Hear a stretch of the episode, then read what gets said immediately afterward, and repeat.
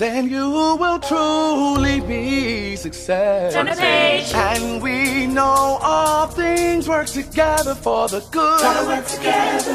The good. Gotta work together. Oh. And we know all things work together for the good. Gotta work together. The good to those who love God. Keep God's word on your lips. To those who are called. Meditate on day and night. According to Be his purpose. to do what Purpose. It's his purpose, not mine. And we know all things work together for the Gotta good. work together. The Gotta good. work together. And we know all things work together for the Gotta good. work together. God. Keep word on your lips. To those who are called. Meditate on it day and night. According to his purpose. to do what he Purpose. It's his purpose, not mine. We are in the book of Ezra, and we're reading today Ezra, the seventh chapter. Our subject for today is Be Devoted to the Work Nobody Sees. After these things, during the reign of Artaxerxes, king of Persia, Ezra, son of Seraiah, the son of Azariah, the son of Hilkiah, the son of Shallum, the son of Zadok, the son of Ahitub, the son of Amariah, the son of Azariah, the son of Meraioth, the son of Zerahiah, the son of Uzzi, the son of Bukki, the son of Abishua, the son of Phinehas, the son of Eleazar, the son of Aaron the chief priest, this Ezra came up from Babylon. He was a teacher, well versed in the law of Moses, which the Lord, the God of Israel, had given. The king had granted him everything he asked, for the hand of the Lord his God was on him. Some of the Israelites, including priests, Levites, musicians, gatekeepers, and temple servants, also came up to Jerusalem in the seventh year of King Artaxerxes. Ezra arrived in Jerusalem in the fifth month of the seventh year of the king. He had begun his journey from Babylon on the first day of the first month, and he arrived in Jerusalem on the first day of the fifth month, for the gracious hand of God was on him. For Ezra had devoted himself to the study and the observance of the law of the Lord and to its teachings and decrees and laws in Israel. And that ends our reading for today. Again, our subject is Be Devoted to the Work that Nobody Sees.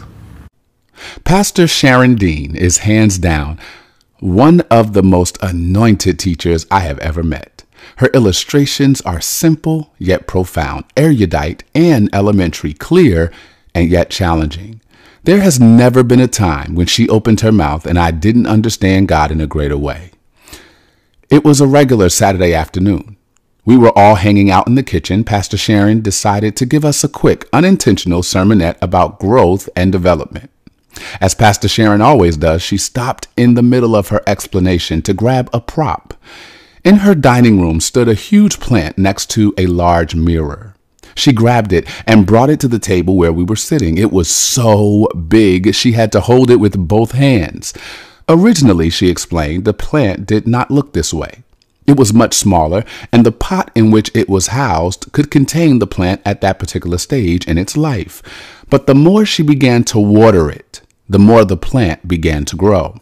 And because she isn't experienced in gardening, she became puzzled when she woke up one day and saw a huge part of the plant leaning like a drunk branch on the side of the pot. The next day, it grew even more, and the lean increased. The next week, the lean became so bad that she thought that the plant would break and die, not because it was defective, but because it was growing. As she spoke, I thought about millions of people who are right now leaning in a pot too small for the plant they've become. They are stuck in a tight space of familiarity and they don't know what to do next. Sometimes, in order to grow, you've got to leave the pot you were raised in and search out a new space that can contain where you are right now. Every gardener knows that in order to sustain life, you've got to buy a larger pot. You've got to resoil the surroundings, and perhaps this new pot will also be outgrown one day, but you shouldn't feel bad for growing. It's a blessing that God is using you to expand his kingdom, and anyone who doesn't support your expansion is a distraction. Most of us only think about growth in terms of how tall we get physically, but what if God is asking you to grow up in your loyalty? What if God is challenging you to grow up mentally and intellectually?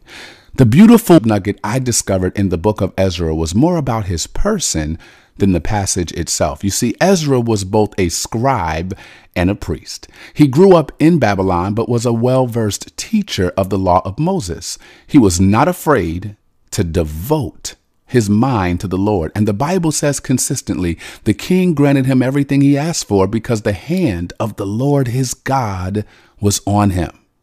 How can the hand of the Lord remain on us? The same way God's hand was on Ezra.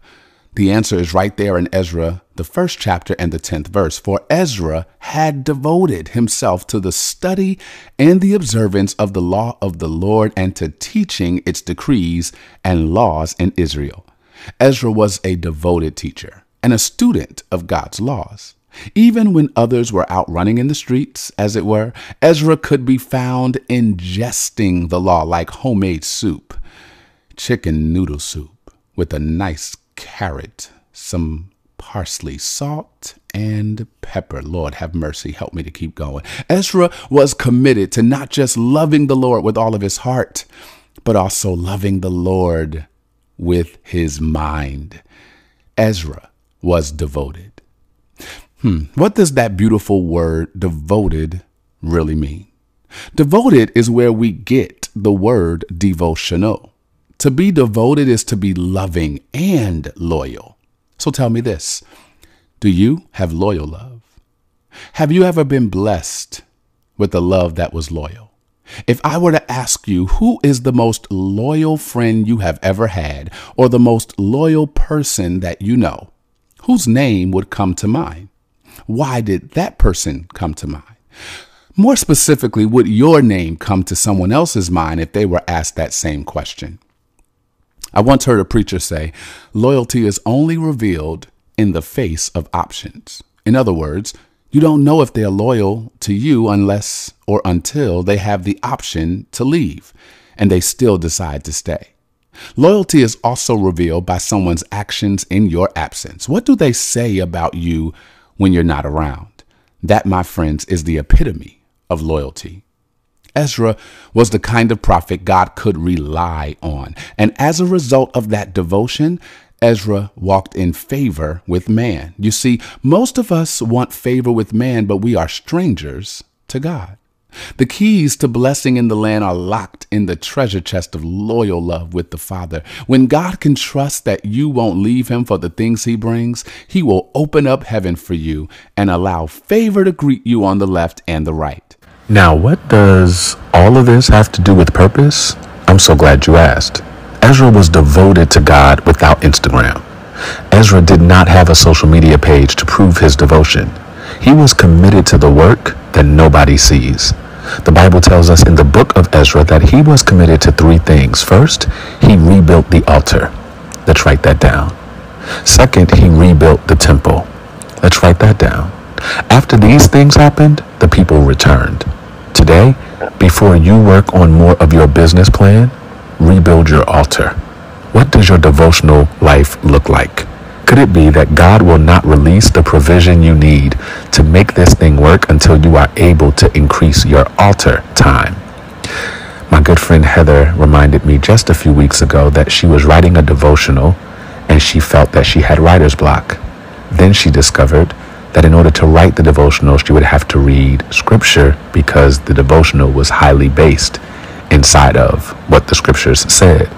Her revelation was maybe I don't have writer's block. Maybe I just stopped reading the word. How is your altar time? What if God is locking up some things that you can only get in prayer after you have given him the time that he deserves? Not only does God want our altar time secured, but he wants our temple to be prepared. One of the worst things you can do is pray for God to bring you into a season that your character cannot handle. But I promise you this the moment you devote yourself to the study and to the stuff that nobody sees, the more likely you will experience a return on your investment. Today, follow the steps of Ezra and build equity in private so God can elevate you in due time in public. So, what is your purpose project today? It is to revisit your altar time, your prayer time with God, and to really assess how you're doing. Decide how you can increase your spiritual reps in that area because every round goes higher and higher. Then revisit your tempo. Do you have the stamina required for this next assignment? If not, what can you do physically to prepare yourself mentally, emotionally, and spiritually? Once you work on these things, I promise you, you will see a great return. Let's get to work. Matthew 6 Do not worry for tomorrow. Let tomorrow handle itself. Because worry is wasted worship. And if his eye is on the sparrow, then his eye is watching over me.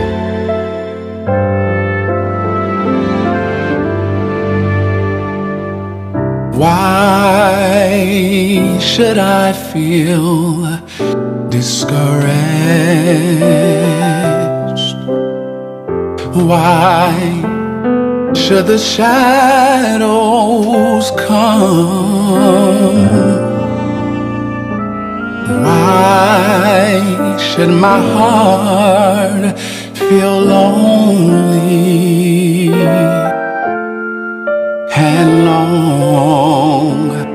for heaven and home?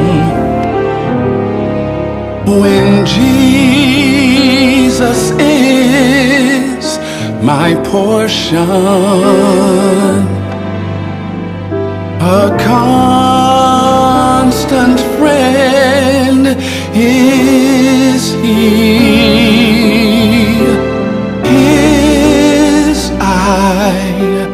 Is on the sparrow,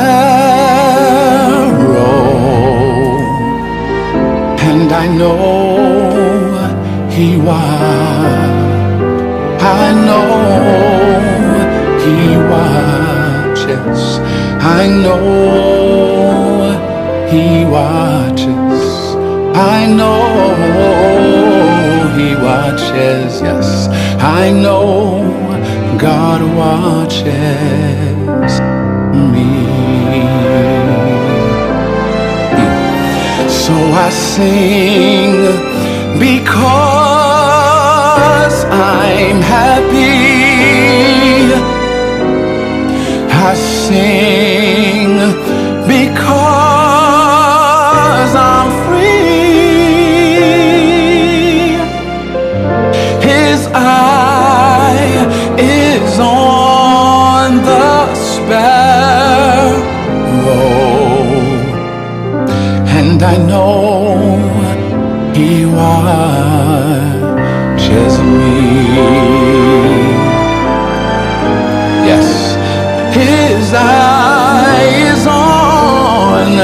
the sparrow.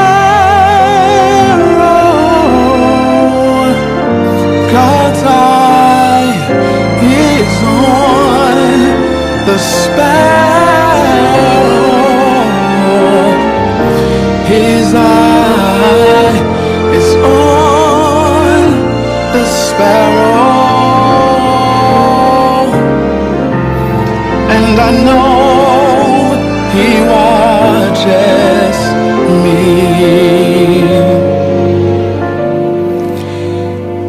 Yes, I know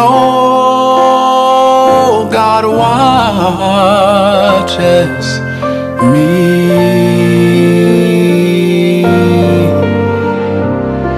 He watches over me.